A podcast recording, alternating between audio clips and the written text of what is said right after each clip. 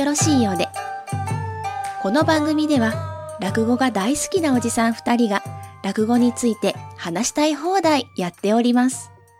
それでは、一緒に聞いてみましょう。まあ、あの2022年のお話だったんですけど、今度その2023年はいに関してですね、えーまあ、抱負というのもなんですけども、なんかこう、えーこんなことやりたいなとか、それこそさっきので言えば、まあ、またネタ卸しの会があると思うんですけど、まあそういうような会感じで何かございましたら、お教えいただきたいんです。まあ、その渋谷でやる会がね、まだ日にちが確定してないので、あはいはい。ここでもちょっとちゃんと告知ができないんですけれども、まあ、多分夏ぐらいにまた7月ぐらいにね、その、矢印を含むネタ卸しの会を、えーやれたらなというのと、あと、椿さんもお越しいただいたその家録好みをまた、えー10月ぐらいにできたらいいなということで、まあ一応自主的にはその2つですけれども、まあその間でもね、もし新しいものができたら、あるいは、その、蔵出しのように、うん僕は練り直しなんて言葉を使いますけれども、ちょっと昔やって、今も全然ネタ卸しに近いようなものもね、チャレンジできればいいかなと思いますね。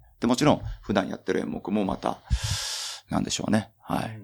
稽古して、いろんなところでやりたいという。だからそんなに大きく、なんか大きなフェスをやるとか、うん何十周年記念のなんか会をやるとかっていうのはないですけれども、えまあちょうどあの前回、あのお話になった中で、あの、えー、47都道府県の、落語の話が出たかと思うんですけど、それで言うと、えー、2023年の2月だっけ、三重三重県を題材にした落語会そうですねはいはいはいを、えー渋谷とご当地で確かそうですね。なさるということでつだっ。けな、今。じえー、出してた三重はね、はい、ありますね。えーっと、あれですね、2月の17日に、えー、東京でやるのが1個ありますね。金曜日ですけれども、渋谷の光屋の8階なんですけれどもね。はいはいえーフリースペースがあって、そこで、まあ、一度、7時からの会がありますね。あとは三重では、えーっとね、バンコの里会館っていうんですけれどもね、えー2月の21日の火曜日なんですけれども、えー6時開演なんですけれども、まあそこで、まあ古典落語を何か一席やって、で、ご当地落語は、あの作家の藤井聖堂さんという方の書き下ろすですね、新作、えー三重を何か感じてもらう新作落語を、まあ僕が、まあ、僕なりにこう、また、えーアレンジしながら一席を作って、という回ですね。はいなるほど、なるほど。はい。それをやりますね。ご当地落語は別にあれですけど、和装のまま、洋装にはならないんですか？あ、洋装ですよつまり現代物なので、ああ、そうかそうか。洋服で椅子でやってます。はい。だから、江戸物の時はいつものスタイルの着物に座布団であって、はい。あの、現代物の時は洋服と 椅子でやるというルーはいルで。やってます。ちょっとね、それが一回生で見たいので。いや僕は渋谷のやつ行きたいなあーそうですねぜなんか二人揃って同じこと言ってます。ありがとうございます。あのもう、これ配信時には、あの、あれですけど、12月5日が発売、ああ、そうなんチケット発売みたいですよ。あありがとうございまます。そうですね。はい。我々は、あじゃあいつ買うってなってますけど、これ聞いてる方はもう 発売中になっちゃってる。はい、そうです、そうです。さっきのノノーネン・レナさんの話がちょっと僕、すごい印象的で、はい。えっと、つまり、客、え、講座から客席って見えてるんですねっていうことと、ひと一つは、もう一つは、他の人に見えてなかったけど、師匠には見えてたんですねっていう驚き。つまり、そんだけ客席を、あの、なんだろう、若い人は、つまり同じ落語家さんでも、やっぱり若い人はまだそこまで目配りできてないのかなっていうね。勝手な推測ですけど、いう、ちょっと二つ思ったんですけど。まあ、それはあるかもしれないですね。あのー、見えてるものを見てるのか、見たいものを見てるのかってよく言いますけれども、なるべくお客さんを見たくないと思う芸人さんもいるかもしれないですし、僕はその辺の怖さがないからなのか、だから、あの、お越しいただいてたのも、アゲラさん、あちゃんと見えてましたから、えーあの、上手の前の方、2列目か3列目のとこでこう、いいらっしゃるな、というのは、見えてましたね、池袋。で、私がその、まあ、えー収録ベースで言うと、まあ、2月、あ、12月の、えっ、と、3日ですね、3そう日の。池袋にお邪魔したんですけども、えーで、カロク師匠が、あの、中村中蔵をな,、はいはい。なさったんですけども、まあ、たっぷり40分ぐらいされてたと思うんですけど、あの、まず、えっ、と、中蔵の前、入る前に、えっ、と、一般論としてお聞きするんですけど、はよく、あの、落語家さんはその日、その場で決めるってお聞きするんですけども、はい。で、まあ、えー、もちろんね、あの、そうは言っても、大体の目、目、目目星というか、目安はつけていかれると思うんですけども、例えば、軽く師匠だと、今、取り、取りとか、はい。信任されてて、大体こう、あ、今日はこれかけようと思って、そその通りに大体なってる感じなんですか？それとも、あの、ええ今回に関しては初日から何をやろうか本当に決めてないです。へーなんだかわからずに池袋演芸場に出向いてます、家から。じゃあ中蔵をやろうって決めたのは、楽屋入ってからです。それ、え？30分弱の間に。あの、すみません、どこまで聞いていいかわかんないけど、はいはいそれは中蔵をやろうと決めたのは、その日の、えーネタ帳を見てそうです、この流れならこれかっていうことそうでかですすね。もちろん、その流れの中に選択肢はいくらもあるわけですよね。はいはいはい。もしかしたらカサゴもやれたかもしれないし、うんうんうん酔っ払いが出てなければ猫の災難でもよかったし、自分のやれるって中ですよ、試しだけでもよかったしとか、こうありますけれども、選択肢の中で自分の気分が一番こう、あいける、乗れるっていう時ですよね。で、気分が乗れるっていう中にはその記憶のこともあって、どのぐらい前か中村中蔵やってて、やれるな今日はっていうのと、やれ、結果的にやれたかもしれなくても、やれないと思えば選択肢から外れるわけですよ。やれない。自信がないと思えば自分が。あこれちょっと一回さらってからじゃないと無理だなと自分が判断すれば選択肢の中からはずれ、落ちていくわけですよね。候補からね。ええだ候補の中に残ったわけですよー。なるほど、なるほど。で、残った中で、よし、今日だっていう気持ちを、もうネタ帳を見て着物着て、えー、吉之助お姉さんが、はい。あまねちゃんとし、こうね、二人で、えー三味線漫談やってる時に、うわっとその気になるってことです。今日は中そうだっていう風に、あと10分とかあと7分ぐらいの時に、それまで迷うんです。中蔵でもいいかもしれないけど、いや、待て、もう一回考えてこっちかなとか。で、これだと思った時にはもう、それの気分になって上がるっていう。まあ、あの、それこそ、師匠レベルの方にこんな質問もバカバカしくて申し訳ないですけど、あんな長いネタ、はいそれこそさらわずに、はい。その場で決めて、パンって、まあ、できるからやら、やるわけですけど。それはやっぱり中村中蔵と僕の距離感です。はあ何年もね、前から、20代から僕やってますから、うんで、いろんな場面でその演目をやっているので、だから、あの日に、なんでしょうね、初めて口にしたフレーズがたくさん入ってるはずなんですよ。あの中蔵には。つまり、あの、オチとかキーワードは決まってますけれども、それをつなぐ言葉。なぜつなぐ言葉が新しいかっていうと、詰めてるからです。寄せなので。たっぷり40分っておっしゃったけど、うん40分弱なはずなんです。だから、前は大幅にカットして、もっと、あのー、下立ち役っていう一番ね、歌舞伎の下っ端の人はどういう名前の由来かっていうのを細かく喋るんですよ。はいつもだったら。とか、いろいろカットしてカットして、あの、オチに向かって走ってるんですよ、僕は。一番聞いてほしいのは、あの、中蔵のね、あの、伝九郎親方と中蔵の、うんあの、五段目っていうね、中心蔵の中の、あの、自分がこう変えた初日を迎えて、お客さんの反応がね、こう、あんまりなかったっていうのを、中蔵は勝手に勘違いしてるけど、実はそれが、良くって、うんはい。お客さんはね、絶句してたぐらいの、というのを、親方からこう伝えられるっていういいシーン。あそこをやりたいがために、あの前を作ってるだけなので、その前をいかに詰めていくか。はいはいはいはい。うん、お客さんには、それでも飽きてほしくないから聞いてもらいたいけれども、なるべく詰めて詰めて、必要なところだけやったつもりで、なるほわっとど。はいだからそうそうそう。あの日にしか多分 できないなるほど。うんやり方。それで、私は、じゃあえっ、と、中蔵の話を今日したかったのが、はいそのまさに今ちらっと出てましたけど、下げが、はい。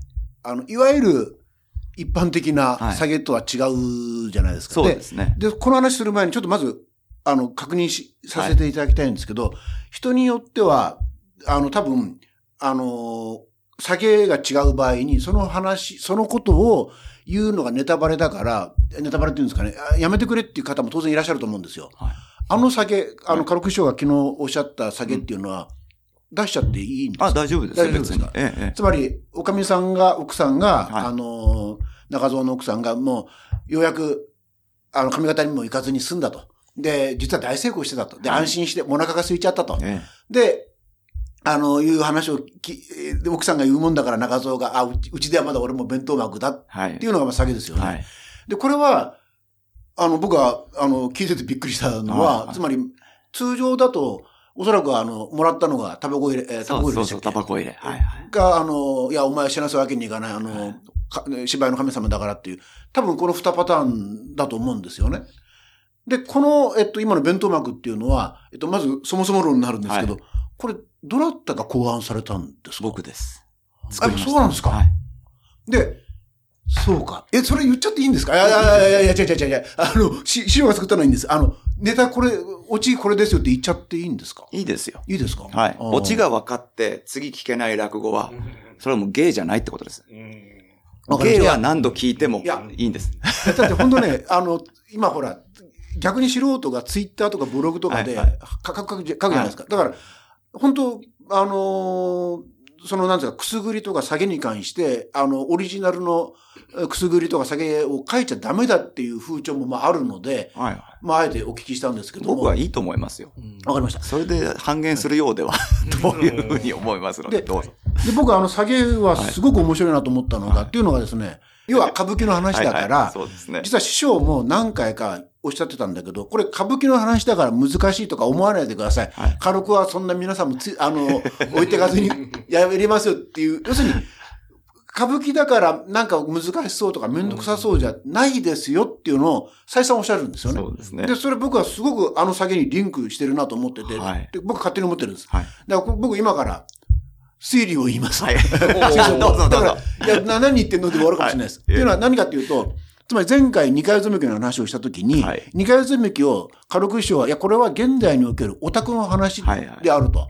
だからこそその若い話家さんも稽古つけてくれってきてるっていう、非常にすごい、なるほどなっていう話があったんですよね。で、それで言うと、あれは、中蔵っていうのは本当に長い話だから、はい。やりようによっては、というか普通は、その、歌舞伎役者の、無名の歌舞伎役者の成長物語でやるとか、まあ成功、サクセスストーリーと描くとか、そういう話だと、う普通は思うわけですよ。だけどそうすると当然歌舞伎のはい。話になっちゃうんだけど、僕は、あこれ勝手な憶測なんですけど、まあ推理っていうことになるんですけど、軽く師匠はまあもちろんそこも描いてらっしゃるんだけど、夫婦の情愛としてあれ描いてらっしゃるんじゃないかっていうのはなんでかっていうと、軽く師匠が演じる奥さんがすごく可愛らしいんですよね。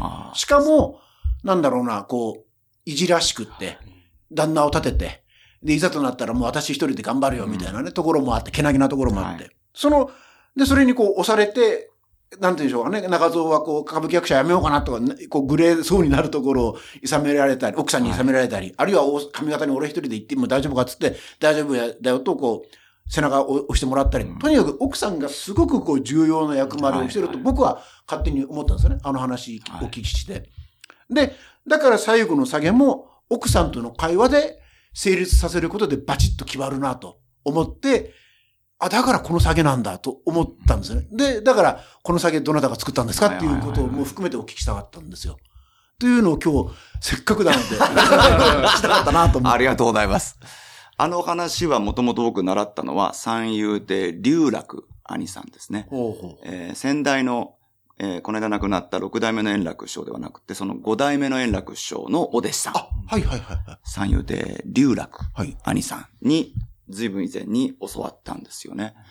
で、えー五代目の円楽師匠は、正蔵師匠の方なんです。これね、円生師匠ではなくて。ほうほうほうほう。はい、彦六師匠の、ねはいはいはい正蔵師匠のやっていた方だと僕は聞いてます。その流れなんですよね。はいはいはい。で、その流れだと、オチは、あの、要するに、えーどうもその、急にね、髪型行くってね、行かなくなったっていう話を奥さんが受けて、煙に巻かれたようだっていうと、ああ、ちげえね、もらったのがタバコ入れだからなっていうことで、オチになってるんですよね。はいはで、僕はそこをまあ変えたわけですけれども、だから奥さんが出てくるというところは、その、リュウラーカニさんから習ったうん。経緯のまんまなんですよ。でも、す教わったところから僕はかなり作り変えていった部分うん。は、下げもそうだし、場面場面がね、いろいろ長かったので、そこも、あの、かなりこう、引き算で。うん、切ってって、あるいはその、地話でもあるので、あれってね。うん、その、自分の言葉で説明的に、うん、あの、ギャグも入れれば、その説明も自分の言葉で話すっていう風に、こう、繋いでいって、話を構成してて。で、もう一つはやっぱりそう、場面が長いと思うっていうのは、あんまり歌舞伎の説明にはしたくなかった。あの、お聞きいただいたように、難しくないですよっていう風にするのも、最後のやっぱり、えー親方とのまずシーンが一つの柱であって、でもおっしゃっていただいたように夫婦っていう記号もあって、でもオチっていうのをもう一個考えたときに、これはね、それこそ作った当時に僕はアドバイス受けたのが白く兄さんなんですよ。立川志らくという兄さんに、軽くお前ぜ、オチっていうのは全体にかかるオチがいいオチだよっていうふうに、すごくシンプルに教えてもらって、タバコ入れって全体にかかってないなと思った。それこそ教わった師匠霊を腐すようで恐縮ですけれども、旅、再三話題になってるのは弁当幕ですよね。なるほど、なるほど。そこに配属された悔しさ。うんあうあ。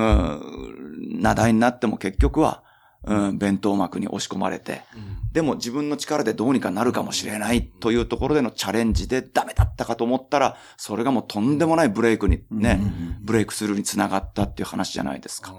で、意気揚々としてたら、うちではまだ弁当幕だったっていう、また落とされるっていう。なるほど、ど。だから、そこにかかってるのが一番あって、はいはい。でも、聞いていただいた、あの、お客様の印象はおっしゃるように、夫婦の話になっているっていう。うんで、これはだから僕は頭で考えるよりも自分が演じてるっていうところで、奥さんも、やっぱり最後奥さんが、あの、こう、なんかオチに関わる当然ね、キーワードを中蔵にポンと投げかけるっていうのは一つありますよね。そうすると綺麗にそれが整ったってことですよね。はい夫婦の話として。うんこれはたまたま起きた奇跡ですなね。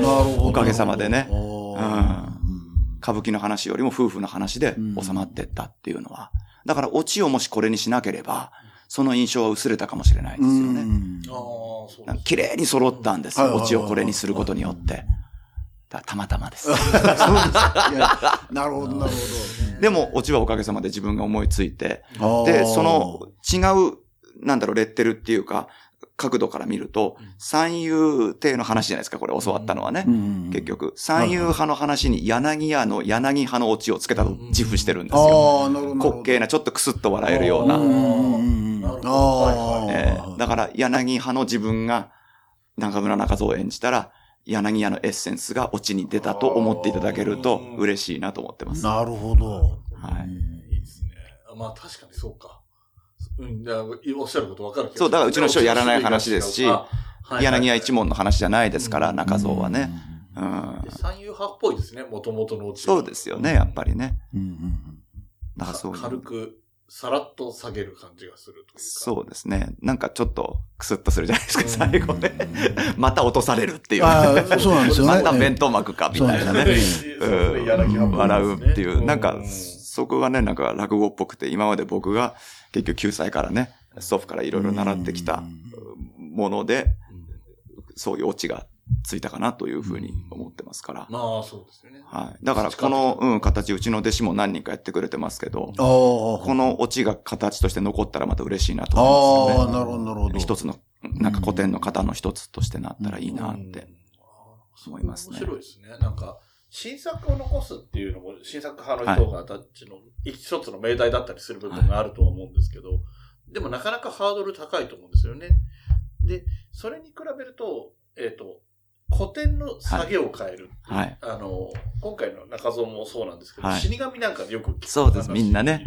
で、あれ多分死神はいろんな人がやってるの、いろんなパターンがあるので、はいどれが残るか結構競争かなとは思ってはいはいはい。るんですけど、そうですね。今の中蔵のは本当に普通に今の聞いた限りで言うと、第三の選択肢として残ってきそうかななんていうふうにはいはい聞いてて思いましたね。まあでも結構、雲助師匠がやられる方とか、なんかいろいろあるあのでで、すね。他にもね、あるみたいなので、まあまあ、その、死神ほど多くはなかったりするかもしれませんけれども、でもまあ、残ったら嬉しいですね。そうですね。はい聞く限り、やっぱり、なんかいい、いい、なるほど、なんか事情を聞いたから余計思うんですけど、はいなるほどと思えるような、あの萩原の、はい。えー推理というかね、もう含めて、あ、いいや、いい風にできてるな、っていう。じゃあ、あの、オチでこっちから別話題を振っていいですか？はい。明けガラスについて語りましょう。明けガラスのオチあの時は、間的にも7時いやいやいやいや、まだまだ。あの、大門でね、止められらっていうのは僕はあの、戦友師匠から習って文楽師匠の形でやってますけど、はいはい。大門で、あの、縛られるっていう風に、はい。萩原さん確かオチでやってたのを僕はあお聞きしたんですけど、うん。あれは逆にどういう、あれで、ーえー、いや、あの、皆さん、えー。ポッドキャスト過去の聞いていただけるとですね、事情萩がわかる。原さんがあの、いや、お多分話になっているた明けガラスが聞け難しくは考えてないんですけど、あの、ああの、素人落語会でやったんですけど、あの、多分、あの、本当聞いてる方は、それこそ、あの、あの、浮世の義理で聞きに来る方ばっかり なわけですよ、本当に。いやいやいや。あの、それこそ、あの、私は全然集客は弱かったですけど、それこそ、どっかの社長さんとかね、会長さんとかもはい出てるわけですよ。はいそうすると、その、いかにも、あの、で来なきゃまずいんじゃないですかね、的なノリの方たちとか、あの、こう、お仕事関係の方とかがいらっしゃってる僕って、なんかするともうその方が出る、終わると、ゾロゾロっとみんな帰っちゃったりするような時もあったりするんですね。まだ本当にもう落語なんて、あんまり聞かれてないだろうなと。そうすると、止められるだと、その、あ、私がもう多分思ったのは、はいあの、宿泊の止まると、はい。あの、止められ、あの、なんていうか、止め、はい。はいあの、止め、と、まさに、とどめる。ストップ、とどめる、はい。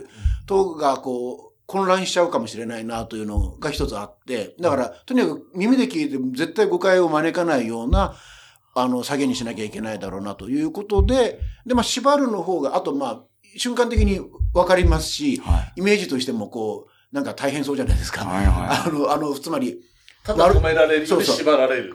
で、あの悪い二人が、はい 縛られるっていう絵絵的にも面白いし、まあそれで多分縛るという言葉を選んだんだと思いますけど、そんな真面目に聞かないでください。い。いや、でもね、これを僕二人の理由があって、亡くなった立川談志師匠が、はいそっちがいいって言ってたんですよ。え？そうそう。止めるっておかしいだろ、お前。え踏ん縛られるだから、縛られるだろ、お前。でも僕はこれにもまた反論があって、あ足止めを食うの止めるって意味でしょ、これ。だから止めるっていう言葉は足止めをされるわけだから、言葉として別に踏ん縛るに変えなくてもいいんじゃないかと思ったけど、でも男子師匠はそうおっしゃってたんですよ。止めるより踏ん縛られたの方がいいって。だからもう男子イズムが。ただね、もう一つ感想がありますけれども、これは甘めなのがいいか、直球がいいか、どちらを聞きたいですか？あの、いや、どっちも聞きたいですけど。はい、甘めな答えを出すと、あ、先に。はい、先に言いましょう。あはいはい甘めな答えで言いますと、もうプロを聞いてるような。また何を？で、昔の落語家さんの喋り方を聞いてるような。昔の落語家の録音を聞いてるような。うん。で、言葉が大変明瞭なので、素人さんってやっぱり自分で喋ってると、やっぱり相手に伝えるその、聞き取れなかったりとかっていうのが多いかなと思うのが、全部ちゃんと言葉が聞こえたっていうのが、えー素晴らしかったのが甘めな答えです。で、ここからあの直球なので投げますと、はい。あの、今言ってる言葉はすごく聞こえるんだけど、演じてるのが、はい。要するに薄いんですね。演じてる度合いが10段階中やっぱりまだ低い。5より下回ってしまうところがある。それが若旦那と、ああの、あはいおはい奥さんとか女の人が、はいはいはい。あの、え演じてる言葉によってイメージがわからないんですね。はい。萩原さんが喋ってるだけに聞こえてしまうというと。それは、いや、なんか、ね、師匠にこんな質問しちゃ申し訳ないんですけど、例えば、声色じゃないですよね、多分ね、その違いっていうのは。でも、あのね声色です、か落語って声色じゃなくて、は腹から両剣から変われって言うんですけど、両剣から変わった後に声色が変わるのはいいんですよ。お声色から変わっちゃダメだって教えなんですようん。つまり、なんとかだろう？何言ってんだお前って。声色ありきでやるんじゃなくてうん、腹から変わった結果、ああ。小姉が変わるのは OK なんですよ。あで、そこが全て変わってないと、なんかね、分身した萩原さんがいっぱいいるんですよ、そこに。で、やっぱり、小姉によって、奥行きも、幅も出るんですよ。あだから、それが、ちょうど、ポッドキャストで聞いて、音だけ聞いていると、景色が見えづらい余計に。なるほど、なるほど。はい。というのが、マジで今、直球で投げてたんですもうもうもうだから、これから多分、おやりになった時に、はい。その、少し演じる方の、うん。だから自分のなんかこうギャグを入れたり面白い入れたり、言葉も歯切れもとても良くってうん、聞きやすいので、うん。で、テンポもとてもいいし、ただ残念なのは演じる度合いが低い。ああ、わかりました。ということですはい。分かってないけど、まあ、あの、はいわかりました。でもあの時ね、自分はまあまあできたと思いますってことをおっしゃってたから直球を投げさせてもらいました。はい、聞いてる落語ファンにも、あの、代表して直球を投げました。このおじさんに喝を入れるために、直球をポロが投げました僕は逃がしませんでした。いや大事に、ねストレートにね。励き励みにもなるけど、あもちろんですなかなかハードルが上がったかもしれないですけど。だってあそこまで逆にやれるんであればもったいないです。そうなんこれでもしちゃんとうん。おばさんおばさんっぽく演じたり、うん。あの、吉原のね、やり手ババがちゃんと演じられたり、若旦那がもっと、ー。なんか高青年の若旦那が、うん。萩原さん演じた時に出てくれば、本本当にプロと同じになっちゃうぐらい。ですよ。いや恐れ入ります。ええだからこれは2023年の抱負にしてください。大きなお世話。いやいやいやいや。必ず出はするし、まあ演目は変わるかもしれないですけど、まあ出るのは多分出るんだと思うので。もうね、あの、お忙しい師匠のね、時間を30分かな、取ってしまっただけでも申し訳ないのに、感想までっていうか、そんな、助言ま、ご受験までいただけるなんて、いや、もう、ポッドキャストやっとくべきですね。全然よかったになりますね。いや、でも面白かったんですよ。最後まで聞けたっていうのは面白かったんですよ。ああ、もう本当に。そうです、そうです、そうです。ありがとうございますだってプロの方が聞くのいいやって思わだって、いや多分あると思うんですよ。なんかいろんな機会で素人の落語を聞いてくださいって時にえ、聞いてらんないやって多分いっぱいあると思うんあですよ。それもあるんですけど、それがなかったです。本当にね、あの、前回はですね、あの、確か僕の記憶では、師匠をお招きした緊張感で最初嫌なこう汗をかいたんですけど、今回は最後に嫌な汗申し訳なかったです。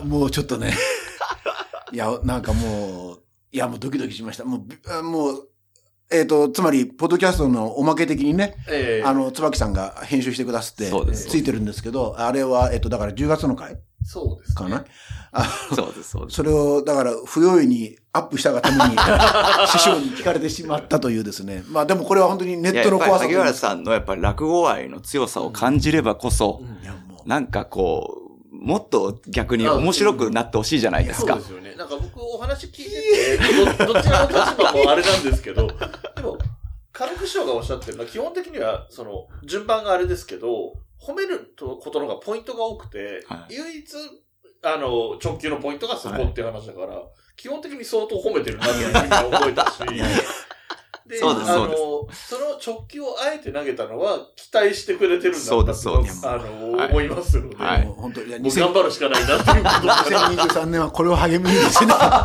精進したいなと。僕はね、いや僕は高みの見物で。あれ、椿さんやられないんですか？やらないですね。もう僕は大学辞めてから、卒業してからは一回もやってないですね。そうか、大学時代はやったんですよねえーまあ、。一席だけなんですけどね。何をやったんですか？えっ、と、この前話したんですけど、はい町内の若いあ人あ、はいはいはいはい。あ、やりまして、それをやったんですね。えー下げの直前、えーと大学祭の、はいえーやってる時に下げの直前に一番前にいた、大普段落語聞かないお客さんはが、落ちさしちゃって、えあーって言ったんですよ。やりづらかったですね、それはあれはやそういう経験がある。そんな経験もありましたが、僕はでも本当に、だから一度やっただけ、一度人前で喋ったことがあるっていうだけなんで、つい最近ですからね。そうなんです。最近ですし、もう、えっ、と、まあ、まあね飛んだ年もあるけど、結構何年もやってますよ。まあコロナでやれなかったのが2年間ですかね。でもずっとやってその前はずっだと、ね1年に1回だけ。まあ、ねいや、さっき申し上げましたけど、本当私なんか本当し下の方で、本当年長のね、方とか、あのーどっかの、うよくわかんないですけど、社長とか、どっかのあ どっかの重役をやってる先輩がいらっしゃってて、あ、いや、まずい、これ聞いてる先輩いるんだ。あのいや、そこだけつまんどいてください。あのーだから本当に、なんていうんですかね、もう本当に楽しみにしてらっしゃる方も、はいあの、やることをね、はい楽しみにしてらっしゃる方もいいるいらっしゃるので、えー多分、23年も何らかの形でやると思いますよ。やってください。昔でもあの、そういうね、まだ本当若い頃にそういう先輩方の、まあ、素人の会に、こう、なんていうんですかね、こう前座的な扱いで出させてもらったことがあって、あの時びっくりしたのはみんなお年寄り、まあ今から見れば、今の私ぐらいの年なんですけど、はい。60前後の先輩たちが、あの、着物姿で、ブツブツ喋ったり、壁に向かって喋って、あるいはこう動いてるわけじゃないですか。これ病院のリハビリじゃないかな。本当思いましたね。で、それを今やってるんだと思って、そうです、そうです。ドキドキしておりますが。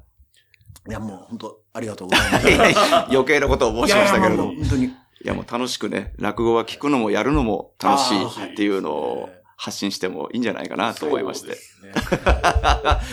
ぜひ聞いてる皆さんもチャレンジしてみてください。そうですね。やる機会って意外とあるみたいですもんね。そのなんか、し天狗連というか、素人そうそうそうそうそう。そうですよ。あと、なんだ、教えてる講座みたいな。ああ、そうそうありますからねうんありますね。はいぜひチャレンジしてみてください。結構、それとね、見方変わりますよ。前田さん見ても、そうか、15分の話喋るんだって、大変なんだなってうん。思うようになりますとね。そうですね。僕はじゃあ、とりあえず、ポッドキャストで一人喋りして枕の勉強ぐらいがないといけないかもしれないですね。本当にでもね、枕の話は、あの、話がね、上関ので話してる話に戻りますけど、ポッドキャスト聞いてる人の役に立つような話とか、多分落語そのものも、はい。話の構成みたいな意味うん。で、すごい勉強になるんじゃないかなって思うんですよ。そうかもしれないですね。あの、ここは我々が日常やってるのは会話なので、はい。あんまりエピソードトークって感じにならないんですけど、あーはいはい。一人でポッドキャスト喋ってる方ってエピソードトークが多くなるので、うん枕もそうだし、落語の本本編も、はいまあ、いわばエピソードトークじゃないですか。そうですね落語の本。編はいはい。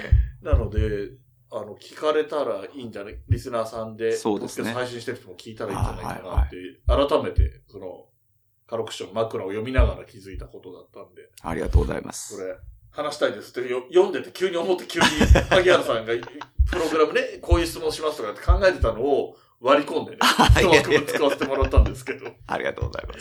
やー、ありがとうございました。えっと、あとはなんかお話、これ聞いときたかったけどっていうのありますか？いや、あのー存分に聞けました大丈夫です。はい。あ あのー今日もあの、能年レナちゃんの話とか、ああの、ああと思いながら、えええーでもちゃんと聞けました。はい。はい。あの、すいません。まだちょっと心の整理がああ、なるほど、なるほど。あの、あんまり私に今、振らないでください なるほど。あと僕、あの、これ話、エピソードとして話されるとちょっと長くなっちゃうのと、本を読んでほしいっていうのがあるんであれなんですけど、あの、柳家子さん、ここから二つ、これから、こうんうんこから二つ目ですけど、はいはいあれタイトルめちゃめちゃ秀逸でした、ね。ああ、はいはいはエピソードの内容も面白かったんですい。けど、そうですね。気になりません？柳家子さん、ここから二つ目。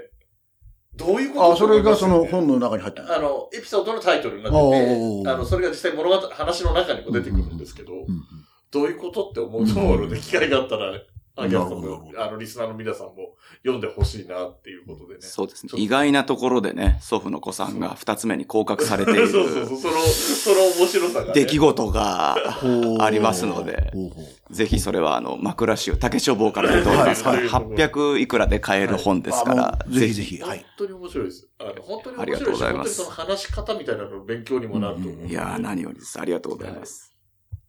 ということで、えー、まとめていきますね。いいですかねはいはいはいはいはい。えー、ということで、えっ、と、今回もですね、えー、お正月早々ですが、はい。えー、1月分の、正月分の上関、中関、下関と、投資でね、お話を伺う形で、はい。えー、柳家家禄所に来ていただきました。そしてなんか雰囲気的には2度あることも3度あるのかなって、はい甘えてみようかななんてあもちろんです思ってますけれども。一回やって二回やれば二度あることは三度あるですから。いや、ほんとあの、最初ね、収録前に冒頭に、あえ師匠から2度あることは3度ありますよ、とでおっしゃっていただけたんで、ええ。こんな嬉しいことないんで、あの、なんかね、今回100回記念でしたけども、はいそういう節目の回に、ー、はい、そうですね。ね、節目じゃなくてもやりますあありが。とうございます。ありがとうございます、本当に。いネタに困った時に呼んでくだや、さい。本当に何をおっしゃいます、本あと。萩原さんが実演された後に。あとですね、それがいいですね。来年の何か実演して、後に、配信いたします配信がします。それを聞いた後後に、あの、感想とともに軽くをやってまいります。私の講座、またら、あの、23年も、えおまけ的につけようー、つけようと思ってます。あの、カロクソが話してくれると思うと、僕はうずうずしてきます。ぜひ収録を忘れずにしといていただいてですね。まあ、よければ現場に僕は行ったらいいんですけど、一番。まあなかなか飾られてね、仕事で行けない可能性もありますから。なかなか土曜とか日曜とかになっちゃうから、なかなか今皆さん目の前でおじさんがのたうち回ってる姿を私は見てる。個人もね、パートナー的に言うと、はい面白くもあり、ちょっとかわいそうかなと思 うんですけど、これなんとも言えない感じで見てますだってすごいことですよ。いろんな意味で、ですよ本当か。りますいやいやいや。いや、ないですよ。なかなかにないですよなん。聞いてもらう機会自体がないですからね本当で。すよ。面白いじゃないですか。こういうご縁ができてね。うんいやええそれありがとうございまですね。そうです。こういう聞かしてもらって。で、まさか感想また言える時があーそうって。ですねって言ったら言わなきゃダメじゃないですか、やっぱり。芸人としてはそっちの面白い方を取ってしまったので。そうはい巡りがね、その巡り合わせとかいい方に転がってる感じがしますよね。ネタ何でしょう 考え始めた。はい。えー、なんか話がね、どこまでも続いていく感じだと思いますけれども、いつもの感じなんですが、えー、改めまして、カロク師匠に来ていただきました。今回もありがとうございました。どうもありがとうございましありがとうございた